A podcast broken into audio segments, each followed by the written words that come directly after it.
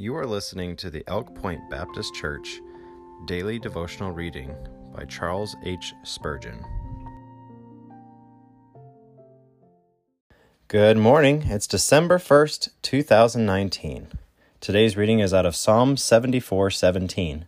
Thou hast made summer and winter. My soul begin this wintry month with thy God.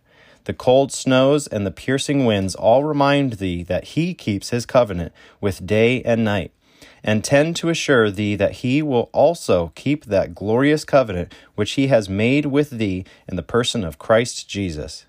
He who is true to his word in the revolutions of the seasons of this poor sin polluted world will not prove unfaithful in his dealings with his own well beloved Son. Winter in the soul is by no means a comfortable season, and if it be upon thee just now, it will be very painful to thee. But there is this comfort, namely, that the Lord makes it. He sends the sharp blasts of adversity to nip the buds of expectation.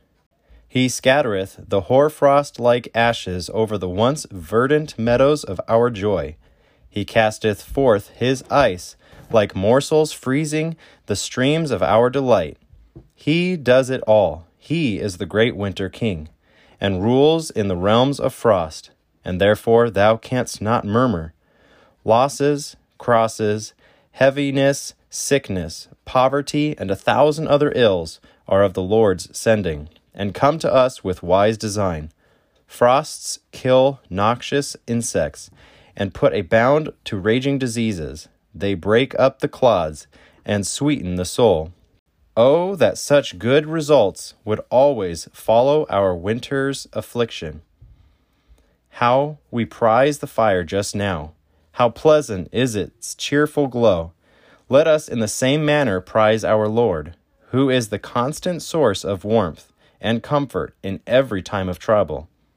Let us draw nigh to him, and in him find joy and peace in believing. Let us wrap ourselves in the warm garments of his promises, and go forth to labors which befit the season.